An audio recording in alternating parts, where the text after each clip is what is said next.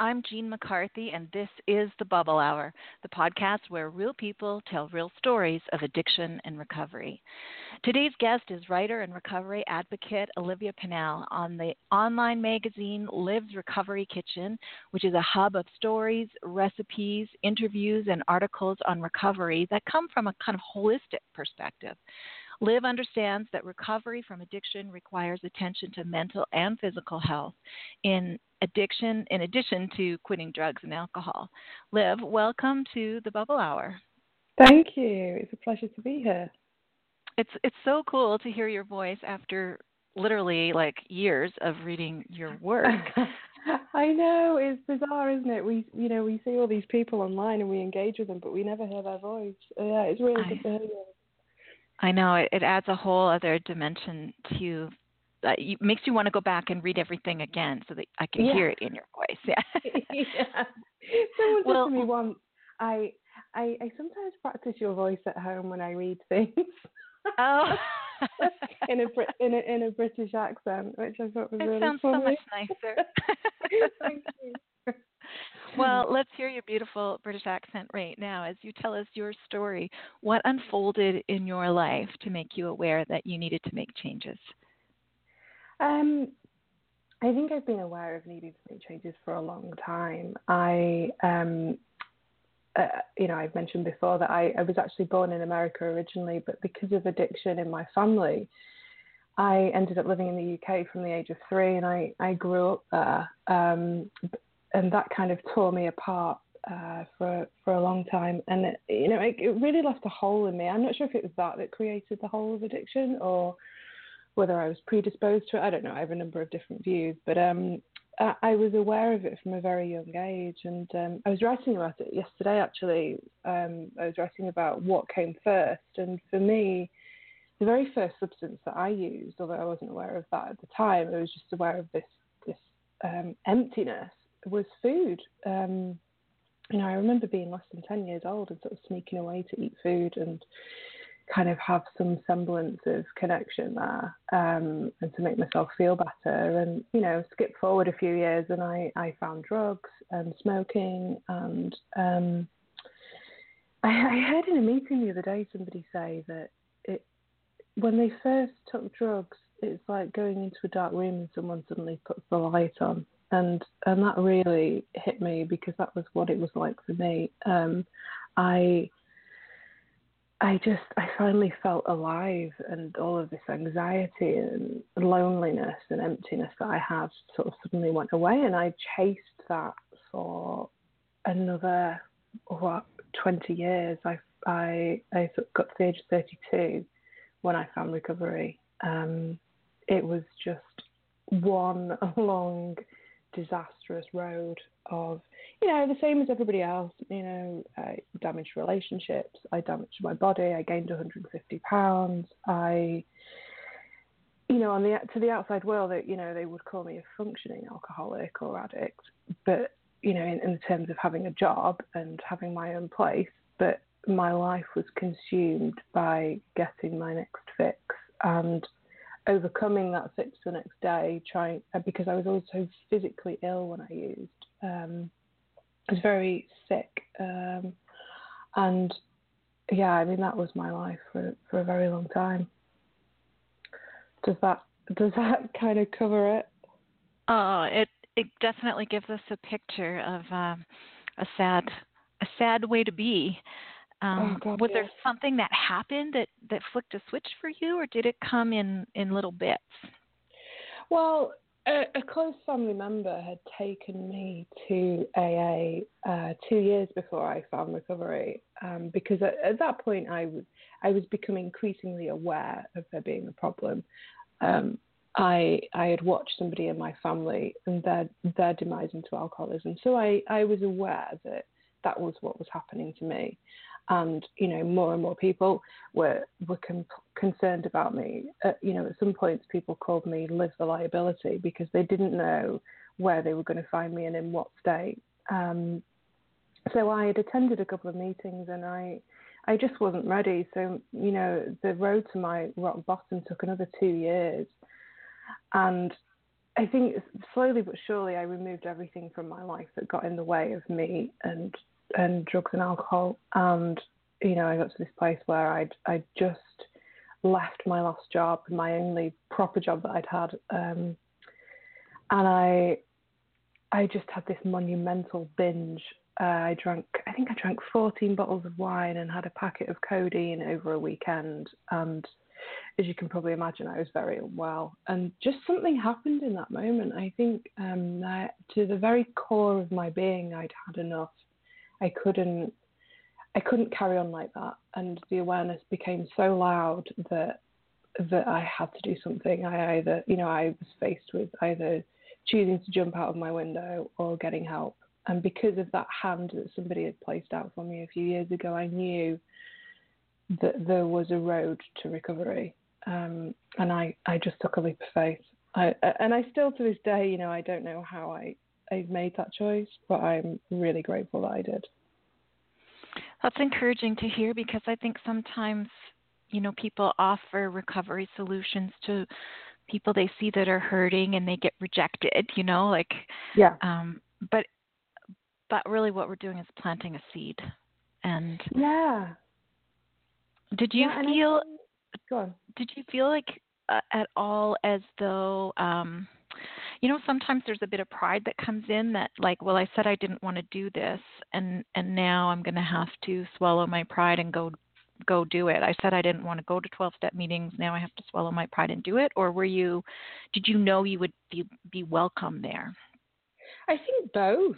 I I felt so utterly defeated that I I would have done anything at that point mm-hmm. to stop drinking, and uh, and I think that overcame the pride. I, of course, I didn't want to go into a room where people were staring at me and talking at me and holding my hand and being really nice. And I, you know, I, I just wanted to. I wanted when I was sitting in that meeting, I wanted the ground to open up and swallow me. um, so, so yeah. I mean, it's interesting, isn't it? Often people contact me and say, you know, I've got this friend and this family member that that needs some help, and you know, what advice would you give? And I, no, and it's really difficult because you know that you can't give anybody recovery, but you can show them how you recover, um, mm. and just hold out that hand for them. Yeah. I think a lot of people are afraid to go to meetings. I was afraid to go to a meeting because I didn't want to be seen. I was t- partly feeling like superior, you know, like, well, I yeah. haven't hit a huge rock bottom, but I was also I was really afraid that if I went to a meeting, someone was going to say, You're not bad enough. You don't need to be here. And I really knew that I needed to be there. Yeah. So, um, you know, I know there's a tradition of, of, um, you know, not talking about meetings and things like that. So, just in generally, and still in keeping with the traditions of 12 step programs, what can you say, sort of generally, about the spirit of welcomeness and openness that you found in the rooms?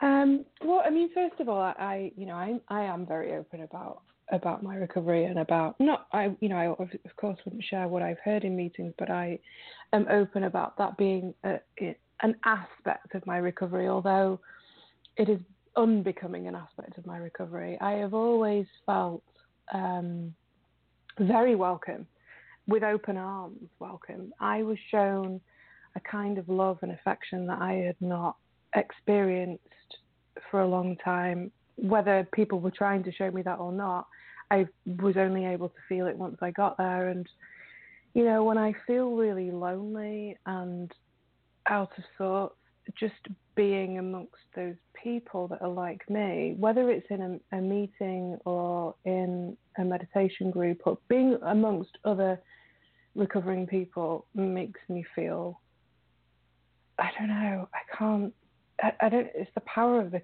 you know that collective empathy. Um, so yeah, mm. you know, in, in, relation to your question, I, I have always felt very welcome.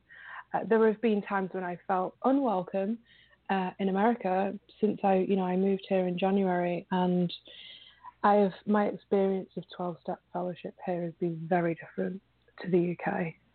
I have felt very out of place. That's interesting. Do you think that just is the dynamics of a particular group that you've fallen into, or um, do you think there's sort of a cultural difference between I think there's a big cultural difference. I, you know, I, I've actually been writing about it because I, I think that we, you know, we put this message of, of being a global fellowship um, in NA and AA. Uh, you know, those are both fellowships that I've attended, and I have just found that hand of fellowship is not universal. Um, and that could be, you know, it could be a reflection of my state of mind. Um, but I felt when I moved here that I needed that fellowship more than anything else ever. Uh, I, I moved here on my own. I moved to a place where I didn't know anybody, and you know, apart from a couple of people that I'd met online, and I, I really needed that sense of belonging that I had felt so openly in the in the UK, and I didn't feel that here uh, it was really isolating. Having said that, um, I made a switch from NA to AA, and I have felt more welcome there. But the people that I have become friends with are not from this area. So that's interesting. That you know that uprooting your life and moving to a new country is yeah. is a big enough thing on its own, but when you're trying to protect your recovery on top of it, um, th- those are some pretty huge stakes. So, could you yeah. just tell us like some practical things that you think are helpful for people that are in a completely new community? Like, how do how would you say to quickly get up and running and make sure you have some support in place? Um, it, you know, I didn't when people said to me, Are you insane? You're moving to a place where you don't have a job, you don't know anybody, and you've got nowhere to live. And I would say, Yeah, sure, why not? Um, you know, of course, I knew that there were very practical things that I needed to do, um, but I don't think I fully grasped just how much emotional bandwidth that move needed. Uh, but I am very practically minded, so I made sure that I you know, I have my friends on speed dial. I speak to them most days. I've maintained those friendships here. I think had I made this move a few years ago, you know, not five years in recovery, I think it would have been more difficult. But I've got five years of sustained relationships that I've developed with people who know me inside out. You know, they know the darkest parts of me and they know how my brain works. So keeping those intimate relationships has been crucial. And especially given that of my experience in fellowship here, I've been able to lean on those a little bit more than I would normally do. Um, I I did all of the usual things that people suggest in fellowship. You know, I I went to meetings every day. I got a new sponsor. I um, you know, and I was texting people and calling new people but it just wasn't feeling right. So I had to adjust. And I adjusted by leaning more on my friendships in the UK, by trying different fellowships, and also by broadening my horizons and looking at different types of recovery.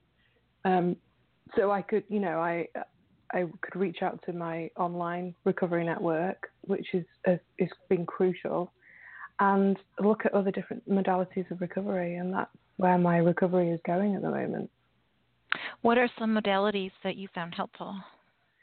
Um, well, I, I'm going to be pursuing uh, LifeRing. I'm going to look at refuge recovery. I am going to be doing some work with Alano Club here. It's a wonderful recovery um, space uh, that hosts a lot of different types of recovery events. And Here's my dog making an appearance on the Bubble Hour. oh, that's so cute. I love dogs. Um, oh. so I, I'm going to be going there, and um, I'm actually going to be doing some work with them as well and delivering some workshops. So it, it, it's a place where I know that there is going to be a broad spectrum of different types of recovery, and and that really appeals to me. So you went through those pretty quickly, but LifeRing is is um, lifering.org. It's an interesting group because it is not at all spiritual. No. And the meetings focus more on the present and the, the immediate present. So I believe, as I understand it, that the, the um, uh, it welcomes people from recovery of all different isms, whether it's you know gambling, drugs, alcohol, sex, anything you you need to get yeah. out of your life. And rather than being um, a lot of 12 step meetings, people talk about their low points because that helps them stay sober by remembering where they don't want to go back to. Yeah. In life ring, the conversation is more focused on what did I do today that helped me stay on the right path. Is that a yeah. is that a fair explanation? Well, to be honest, I've not been yet. I've just been speaking to um, to Bobby there and talking about my experience uh, at, at, at the moment of 12 step and talking about how they might be a better solution for me. So that is mm. something that, that that is my understanding, but I've not had first hand experience of it yet. I'm going to go and and do that over the coming weeks. But I it um, sounds so interesting. I'm going to follow up with you. I want to hear more about it. yeah, because because it, you you hit the nail on the head there. That's what I'm experiencing is is this lack of connection to what is going on for me right now. I feel that when I go to meetings, there is nothing that disconnects me more than hearing people's sad stories. I remember mm-hmm. uh, Sarah Roberts talking about this. I interviewed her and I said, you know, why why don't you do twelve step fellowships or you know questions to that effect? And she said, why would I want to go and sit in a room and hear the same sad story over and over? And that has stuck with me for the last couple of years. And I, you know, I sit in a meeting and I hear that and I, I just think I for my recovery, I need connection and I need connection with people suffering in everyday life. I need to know how they feel and I need to know that I'm not alone in those feelings. I don't need somebody to read literature at me that is from 1939 and I don't relate to. Mm-hmm. Um, I I want real life experience, and I I've also looked into smart recovery, you know, and I like the idea of you know, them giving you tools to, you know, so you don't have to be attending meetings for the rest of your life. Because I feel right. that recovery, recovery is a bridge to normal living, right? Isn't it? Isn't that what we're sold? I think it's the hope. I do think it's the hope. And I think different programs work well for people, different people, depending on how they're wired personally and how yeah. their addiction um, how far their addiction went and how it showed up in their life. So for for some people, and I think especially those that that, uh, as they say, rode the elevator all the way to the bottom. I think yeah. AA 12 step works really well for that. But yeah. I think we're uh, we're sort of coming to this new place in in time, thanks to the internet, where I think people are, uh, women in particular, are starting to seek recovery earlier in the addiction trajectory so that they're able to identify when they've crossed that line earlier and they're able to access so much information and so many other stories that help them do something about it sooner. And so I think it, it requires different solutions, and that's what we're starting yeah. to see emerge. And um, I, I love I completely that. agree. Yeah. yeah and you you see it as a as a writer and as a blogger, right? The people that are reaching out to you um, are often still active in their addiction. Yeah. They're just in that contemplation stage. They're searching for answers, and they find they find bloggers like you and like me or like this podcast earlier in their search and the the earlier you are, this is good news for you listeners. Yeah. The earlier you are uh, in the in the um, spectrum of addiction, the more choices you have, I feel. Yeah. And the farther you go, the fewer choices you have. The farther you I go into addiction, that one by one, the options start to fall away. And, yeah. Um, and and you know, and those narrowing options, you know, you end up in treatment, in rehab. I didn't go to treatment. I mean, I I did an alcohol detox on my bathroom floor. I didn't realize the physical risk that I was at at that stage. But, mm, um, yeah. you know, I, I think it's wonderful that people are starting to reach out at an earlier stage because there is that gap between, you know, reaching that, that lower stage. And I think that's the, it's the gap that separates people from getting recovery because they feel that I'm not bad enough yet.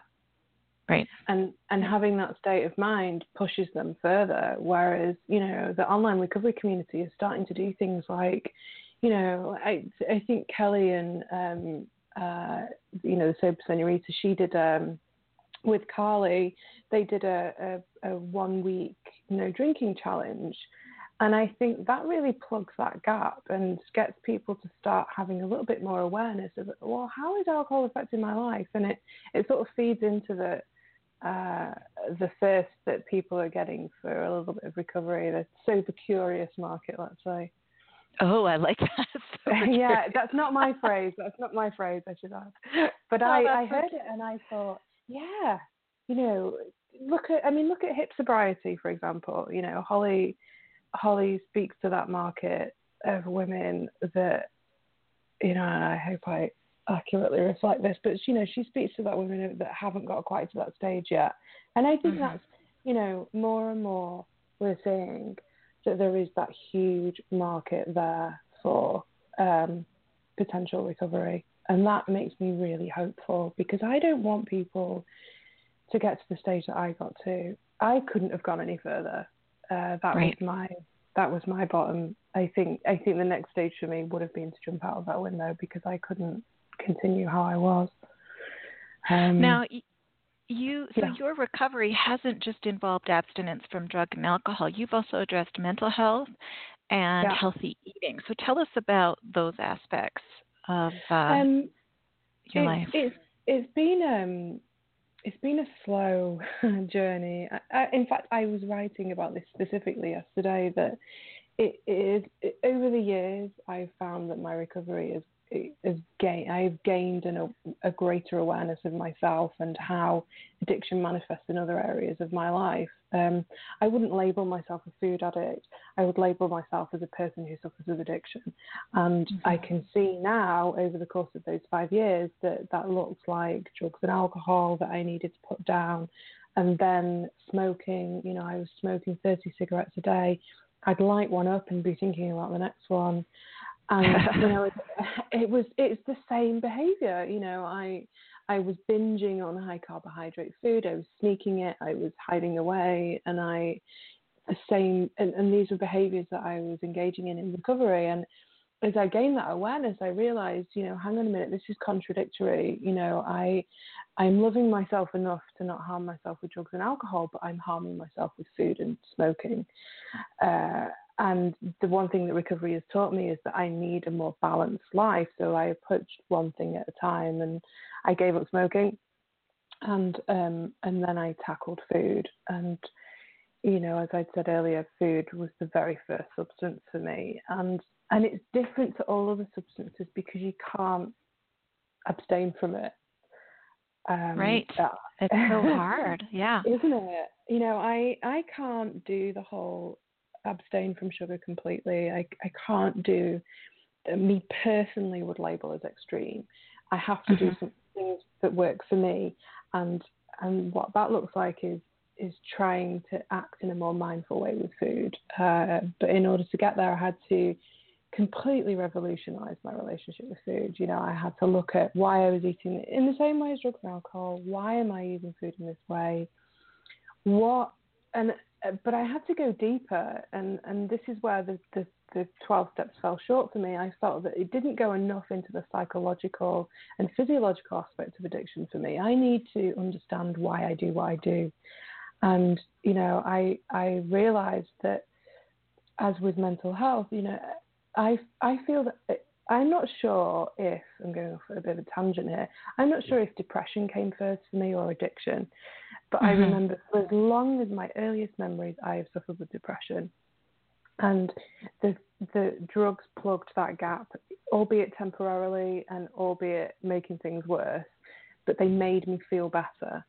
So I think, you know, it makes total sense that when you get into recovery and your brain, brain chemistry is is rewiring, that you still have that depletion of, of feel good hormones and you you seek them out in other in other ways. So with food or with nicotine or with sex or with excessive exercise, whatever, you are still doing that with your brain and actually there is a part of your brain that overrides the rational part and and well, that's why you know you you open that packet of biscuits and you know you've got the science aspect of it where they've manufactured the food to make it highly highly palatable so that you can't put it down and then you've got the brain saying more, more, more, and you and then you look down and you've eaten the whole packet of of cookies, you know. So yeah. once I'd understood that, I could then start to make more rational choices. And um, I worked as a food coach, and she helped me around the mindfulness. But for her, she her philosophy with me was that my life at that stage, I think I was two years in recovery. Uh, I think it was 2014, December 2014, when I, I tackled my food. And she felt that my, reco- my recovery, my life was recovery and work. That was it. There was mm-hmm. no fun in my life.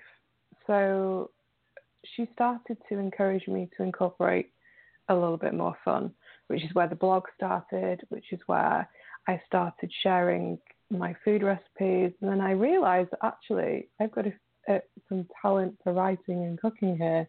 And it still surprises me today when people say, "Oh my god, you know, you can really cook," and I, can I really?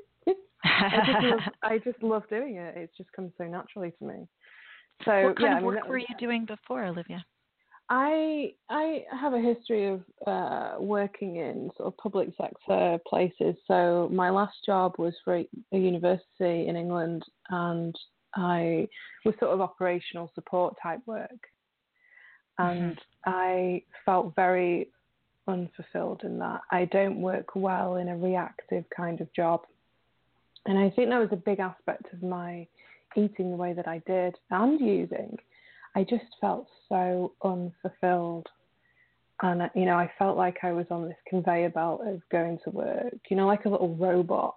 I, I hated my life, um, even in recovery. So as I gained that you know, that, that awareness, I thought, I, again, this is contradictory. I'm supposed to be living a life that is full of promise and hope, and I'm doing this that I hate. I need to make some changes. Um, do, you, do you, do you think people get sucked into by um, being successful in their work, being well rewarded by it, and then so thinking they should be happy because they have a good job or they're you know they're making money. Like i wonder sometimes if there's crutches that help us get sober to begin with like focusing on work or eating or smoking. You know we can sort of do some behavior transference to yeah. overworking or overusing other things but then that has to be temporary, right? Because then as we start to recover and we start to peel back some layers, we find that the very things that we used to help us get sober can, in the long run, be undermining our sobriety. So it's like a transition phase. Do you identify yeah, with that? It's completely. And I think I, I wrote I wrote an article about hacking happiness last week and and in that introduction I, I wrote that I think traditionally we think of happiness as having all these material successes. And, you know, that suddenly when we attain all of these achievements, as it were, um, that we should be happy. But actually, we're not because all we do is we increase the stress, we increase the commitments, we increase the obligation on us. And actually, when we think about it, you know, does having 2.4 children um, make you happy? You know, do you like that you've got a nice car? Or, or actually, when you think about, when you compare that to recovery and the unveiling of, who we are as people, we realize that actually none of that stuff matters. What true happiness is a sense of fulfillment and and purpose. Well, it certainly is for me. So I mm-hmm. felt that, that those things you know, yeah, I mean, there is a, a, a, big aspect of me that, that compares myself. You know, I come from a family of highly successful people, and I I look at the fact that I, you know, I'm 37 years old. I don't own my own house. I don't even have a car. I have moved to America on a budget, and I'm trying really hard to make my life work, working for myself. But I compare against other aspects you know my peers and I see that actually they're not very happy. They don't have a sense of purpose and fulfillment that I do. So does it matter that I don't have those material things? It's right. very easy to get sucked into that, you know. But I I think I'd rather stay where I am. I'd like a bit more work, but wouldn't we all? Um, and and what do you have on the horizon for that? Are you pursuing writing full time, or are you job seeking? I, What's happening for you right now? I'm um, I'm freelancing full time, so my my business is writing for recovery publications, and I I want to venture out into doing more recipe writing. I would love to write a cookbook about my experience and some um, you know helpful recipes for people in recovery. I am going to be developing some ebooks for people. I'm going to be creating some workshops in Portland to help people in recovery. Uh, I, I feel so passionately about giving people the tools to feel well in recovery. I, I don't think, certainly for me, that the traditional modality of, you know, as long as we look after our spiritual health and we're well, I feel that there can be, there's another dimension to tap into. I feel that if we look after our physical health and, we, you know, we, we eat right and we feel good, I just think that can only enhance your recovery. So mm. I want to I want to give people the tools to be able to do that. I love it. I don't think there's a yeah. recovery cookbook on the market, is there? I don't think there is. I think there are a few people that do sort of sugar type, you know, the exclusion of sugar type food books. Uh, there are, uh, um, uh, you know, there's a plethora of healthy eating books out there, but I want to get away from that kind of phraseology of clean eating and healthy and you know this this vision that we need to be these little clean machines and actually think about how can we live more mindfully and mm. you know if you want a cake eat the cake i mean yeah sure try and make a more nutritious version of it because you, you know you might affect your brain chemistry a little bit better and you'll feel good and you might have a little bit more energy. But if you really want the cake, you know, eat the cake. Just do some exercise. Um, I, I want balance in my life. it's interesting too that you that you use the word mindfulness when you're talking about food because I think for those of us that have a past of using food for comfort, for numbing, the yeah. same way we've used other substances, um, we go into a trance state when we're doing any of our comforting numbing behaviors and like i i think we lose time we lose perspective so you know like yeah. say you look down and the whole box of cookies is gone or the whole bag of chips is gone and you not you're surprised to have eaten it all and yeah. I mean, that's sure too bad because if you're going to eat a whole box of cookies, wouldn't it be wonderful if at least you remembered it? yeah, and that you enjoyed it.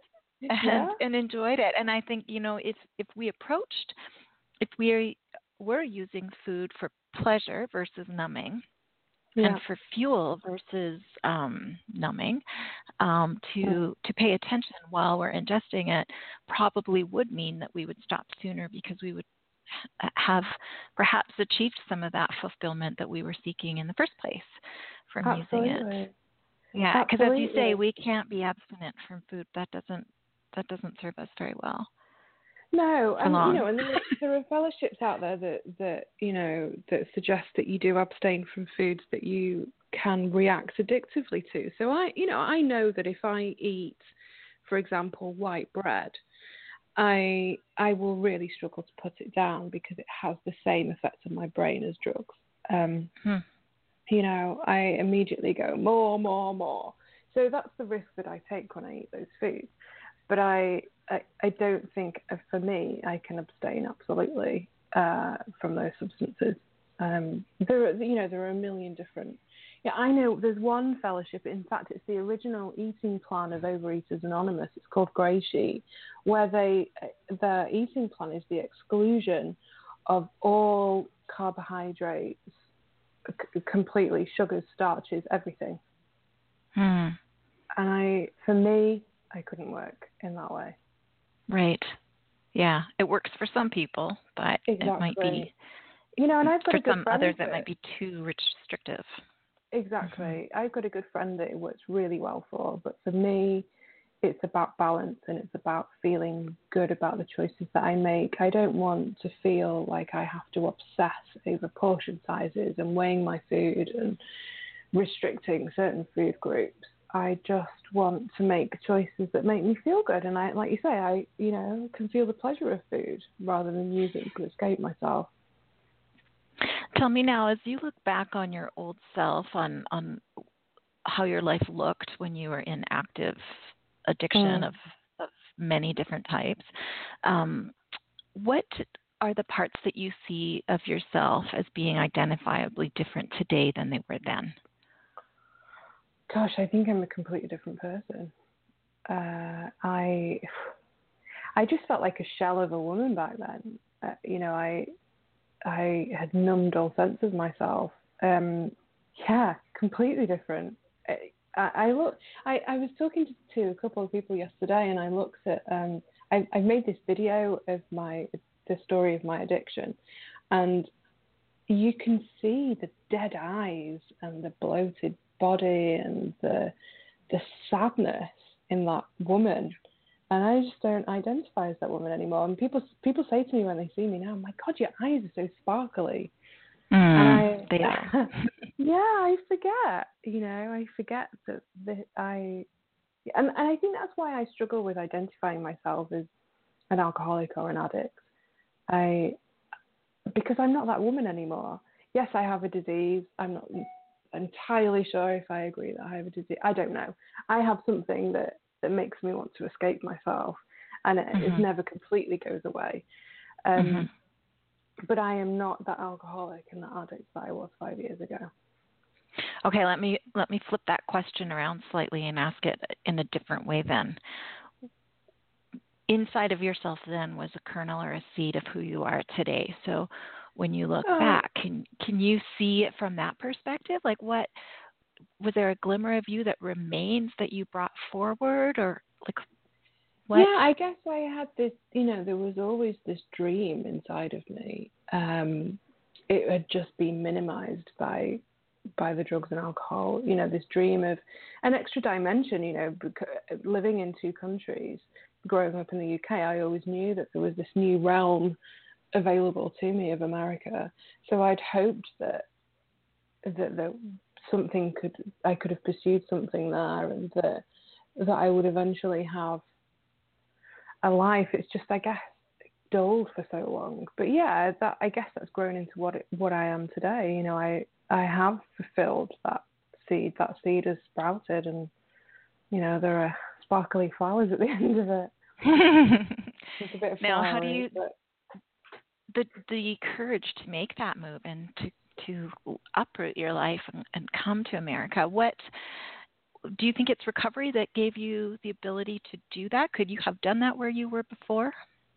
No, I absolutely think it was recovery. I think that recovery and challenging every aspect of my life as I have, you know, discarded the things that don't work for me has given me the ability to look at you know, work. You know, I, I was so unfulfilled in my life there. Sure, I had, I have, and I continue to have some really close friends there, but I felt that I had outgrown that life. So, being strong in my recovery enabled me to to make those next steps, and and my God, it was scary. it still is. You know, I I still have moments where I'm, you know, walking through Portland and I was even in California when I was there a couple of weeks ago, and I, I think, oh my god, I live in America. it's uh, very, it's bizarre, it's surreal. Uh, yeah. What has been the response of the people close to you in your life when you first got sober, and as you've become this new person? Have you had to edit some of your relationships to fit who you are today? Yeah, completely. I I only have two friendships from my uh, addictive days, I kind of discarded all of the people that I my using buddies. Um, but I think actually at that point in my in my life, I had I was using on my own anyway, so I didn't have an awful lot of friends, and mm. my family members stuck by me, but they, you know, they sort of kept me a little bit at arm's length. So over time, as I've shown continuous recovery, those relationships have, um, you know, I've amended them and I've uh, grown them into, you know, much closer relationships than I've ever had. Um, so I've, yeah, my my relationships today are much deeper and I am much easier to be around. I'm no longer called live reliability. Um, people, you know, people people say to me I'm really warm and loving and caring, and um, that's not the person I was five years ago. Hmm. Were you afraid to be that person? What five years ago? Um, yeah. Were you afraid to be loving, or did you fear rejection, or what prevented you from being that way? I think I think my obsession to to use prevented that. I, I people got in the way of me using, so Right. they were an inconvenience, and you know they just served as a reminder of my problem. So I didn't want to be around people. I, you know, I I have always loved to cook for people. That's an expression of my love and care.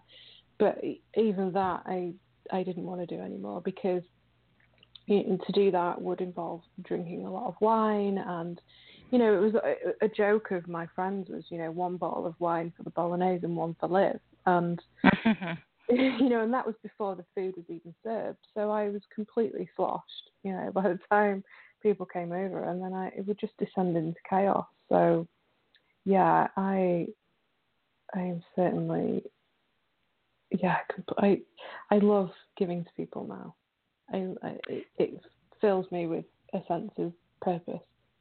ah. Do you Yeah. have a recovery hero? Who do you take your inspiration from? Oh, that's a tough question. Um, hmm. I wouldn't say I have one. I would say, um, you know, there is no one in particular, but anybody else that I see in the online recovery community that is recovering out loud is Mhm. an inspiration to me. I see um, people talking so clearly about recovery without shame, and that inspires me. I feel that we don't talk enough about recovery. We talk up too much about the addictive side of things. I mean, I, I do think we need to create an awareness ab- about the problem of addiction because we need people to get help, and it needs to be considered less of a moral failing and more as a disease. But um, yeah, I I'm really inspired by seeing people speak up. Um, a lot of our listeners are in that sort of contemplation stage that we were talking about earlier. Yeah. And I, I just wonder if someone is listening to this and saying, well, okay, Liv, you're, you're my recovery inspiration. You've got it and I want it. Me? what would you say to that person who's trying to decide like where do I start and how do how do we know when it's time to make a change? I think the very fact that you're considering it means that it's time to make a change. And the only thing that I would say is that you're worth that change. Um, there are so many different ways to recover. You just need to to make that first change and to to get some help. Um, Reach reach out to somebody. Um, I think when you admit that you have a problem, that's the very first step of, of getting some help. It, you know, it creates that that I guess uh, greater awareness. You know, we know deep down that we have a problem, but saying it out loud makes it more real. Mhm. To ourselves and to others, right? Yeah, yeah. It's like you know, it's like the power of sharing in a meeting. I Mhm. think there is, or or writing. You know, writing has been a really powerful tool of my recovery. It's that it helps to marshal your thoughts, it, and it's that transference of it coming out of your head and and out in some way, whether it's through your mouth or through a pen. Um, it gives it more power and it makes it more real. Have you had any backlash um, about being open about your recovery, coming from a, a 12-step background? And you know, anonymity is is a hot topic these days. We're sort of at a really pivotal moment in time where people are seeing that you know, anonymity is a powerful part of recovery, and it's got its place. But we need to talk about things so that we can shatter the stigma. Have you had any flack about that? No, luckily. Um, I I've had a few negative comments sometimes on on on publications that I've written for, but I tend not to engage in it because you know it's more a reflection of the place that person's at. My I I do have a very strong view on anonymity, and I feel that um, I am certainly not anonymous, and I don't believe in anonymity for me because it, I feel that it just perpetuates shame. Um, I feel that, you know, there are, I, I am aware of other bloggers that have been written to and told to remove their second name from articles because they're identifying themselves and that in writing about their experience of recovery, they've become an unofficial person, unofficial spokesperson mm-hmm. for a certain type of modality, let's say. Mm-hmm. And I, I have a problem with that. Um, I feel that I have the power to express myself freely and that I'm not harming anyone because I'm not revealing anybody's personal information. I'm only speaking about my own personal experience. And that's all. I think if I work within those boundaries, then then how can it be harmful? Mm-hmm. Why should I? Why should I be quiet? Because if I'm quiet, how does somebody else know that they can change their life and stop right. hurting themselves? Yeah. It's a very personal decision, isn't it? Yeah. Yeah. Yeah. And you know, I, uh, what works for people works for people, but I think there is evidence to suggest that people are becoming less anonymous. You know, there are so many projects out there and campaigns to shatter the stigma attached to addiction, and the only way to do that is to create an awareness of all of these people in recovery. Um, and that's a really powerful tool. I think the new generation coming up is much more inclined to to um, well, not it's not that they're just shedding the stigma; it's that maybe they weren't so entrenched in, in it as as we were and those that have gone yeah. before us uh, in that they live in a different world so i'm really grateful um, for your openness and for your willingness to talk about things because i agree i think this is the only way that we can um, that we can get the word out and and change the way people um, connect and and yeah. get healthy. We we can save people from rock bottom experiences just by sharing our stories and have people go, "Oh, okay, me too. I can stop now." Yeah. Um, I feel like the one challenge it does present as people get sober earlier in their in their um, addiction addiction journey or spectrum or earlier in the process is that motivation can be a little bit harder to maintain because we don't have that like oh I really don't want to go back to rock bottom. Yeah. Um, how do you stay? I mean you and you did have a low bottom, but what do you do to sort of maintain your um, motivation to stay sober and stay healthy? Um. I don't know. I think it's just innate in me. I, I now that I have this life that is so fulfilling, I don't want to lose it. That's my motivation. Um, mm. you know, I stay, I stay sober by continuing to make healthy choices, and you know, my recovery program is is is. It, I believe in it, it, the need for it to be fluid. You know, what worked for me five years ago doesn't work for me today. So I just need to continue to keep an ear to myself and see what's working for me. And, you know, when I'm sitting in a meeting and I'm feeling consistently that this isn't working for me, then then it's my opportunity to have a look at other things that might work for me. Um, right. and and to to treat my body well, you know, to exercise every day. Um, you know, I, even if it's just going for a walk, just going outside for five minutes, um, just helps me feel better. It looks after my mental health, and uh, that is a big part of my wellness. Making sure that I eat foods that that nourish me and that don't harm me. You know, and if Where I want to have white bread, have some scrambled eggs with it. and the, and put the bag away, right? Like just have one yeah. little bit exactly, exactly. Put it in the freezer. um, tell me a little bit about your work. Where can our listeners find your work, and uh, tell me about some of the exciting projects that you have on the go right now. Um, you can find you can find me. Um, actually, do you know I typed my name to Google last week? It was quite uh, shocking. but you can find a lot of the publications that I've written for, podcasts that I've been on, and um, and my website was recoverykitchen.com.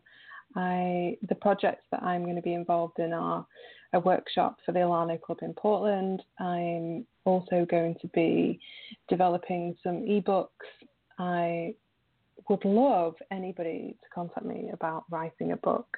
I would like some some guidance and support on that, and um, I'm really open to possibilities. Um, I would like my my career to be a big portion of it to be writing, but also helping other people. I don't like the word coaching; it just doesn't sit right with me. So, I guess helping people, giving people the tools to to be well.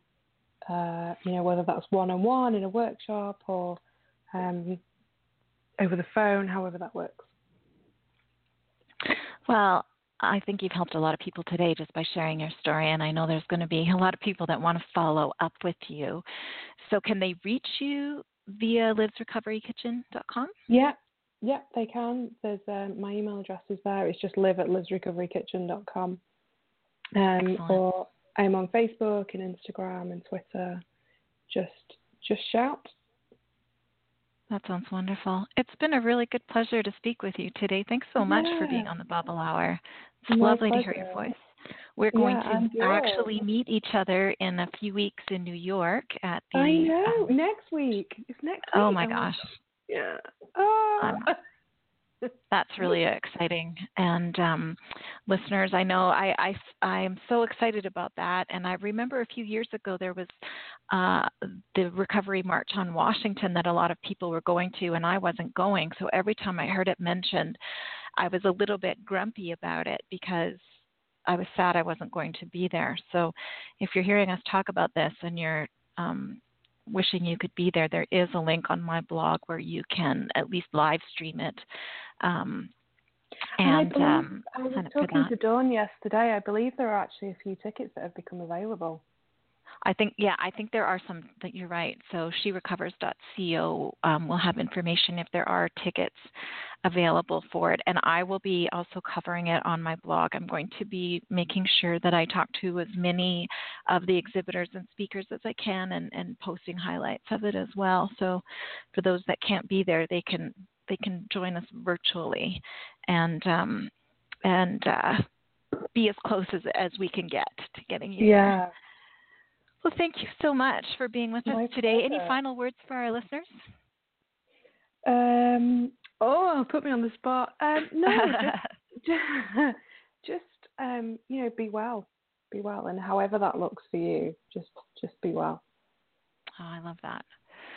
Well, I've been chatting with Olivia Pennelle of Liv's Recovery Kitchen. You can reach her via her website. For the Bubble Hour, I'm Jean McCarthy. My blog is Unpickled. You'll find me at unpickledblog.com.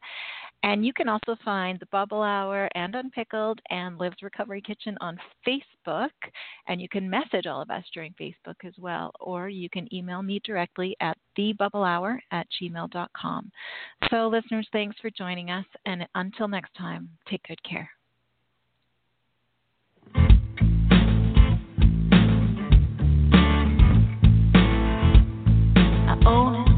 That, not proud, but that was me. And when I face it, I take a little dignity. Not looking for excuses. I just want to be